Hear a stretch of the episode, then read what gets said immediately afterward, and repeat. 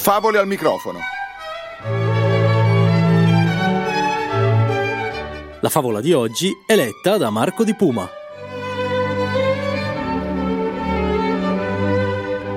La fata del lago è una fiaba della Val d'Aosta.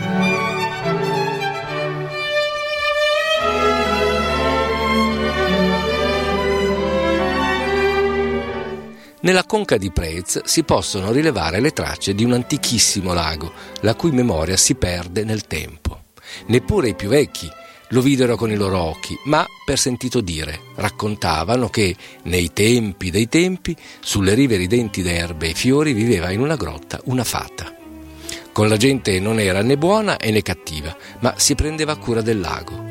Così le acque, sempre limpide e pure, donavano piacevole frescura ai boschi circostanti e, defluendo, irrigavano i campi e i prati, che erano verdi e rigogliosi. Della fata i montanari conoscevano soltanto la voce, perché quando era felice cantava ed il suo canto dolcissimo si spandeva per tutta la vallata.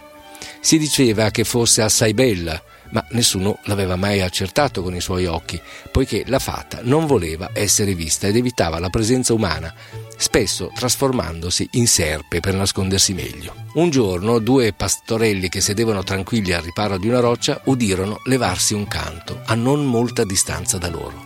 È una donna che canta, disse il maggiore, ma non conosco nessuna donna che sappia cantare così. La voce s'avvicinava i ragazzi rimasero immobili in ascolto, trattenendo persino il respiro. Quando la melodia si spense, nessuno dei due si azzardava a parlare per timore di rompere l'incanto.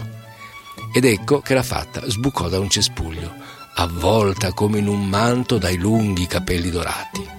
I pastorelli non avevano mai visto una creatura di tanta bellezza, né chioma così lucente, né occhi simili a quelli del colore del cielo specchiato nell'acqua. È la fata del lago, bisbigliò il più piccino. Shh, lo zittì l'altro, timoroso di spaventarla. Troppo tardi. La fata si era accorta della loro presenza. Si coprì anche il volto con i biondi capelli e fuggì verso il lago, così rapida e leggera che l'erba non si piegava neppure sotto i suoi passi. Seguendo il loro primo impulso, i pastorelli la inseguirono, ma la persero in breve di vista e, giunti sulla riva, si fermarono per cercare una traccia che non poterono però trovare. Ad un tratto, sull'altra sponda del lago, scorsero una grossa serpe dalle squame d'oro che brillavano al sole. Non sapevano che ci fossero serpenti così grandi, così fuggirono spaventati, rinunciando a cercare la fata. Per giorni e giorni non si sentì più cantare in riva al lago, ma spesso chi si trovava a passare di lì avvistava la serpe, che tosto si sottraeva agli sguardi con un guizzo repentino.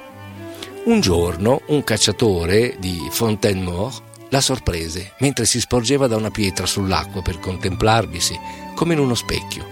Era lì, immobile, senza alcun sospetto, distesa sulla roccia con le sue scaglie dai bagliori d'oro.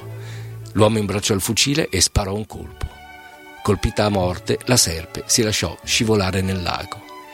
In breve le onde ribollirono di sangue, poi lentamente il livello dell'acqua calò i flutti presero a defluire nel torrente Pacolla e di lì si riversarono nell'Is, tingendolo di rosso.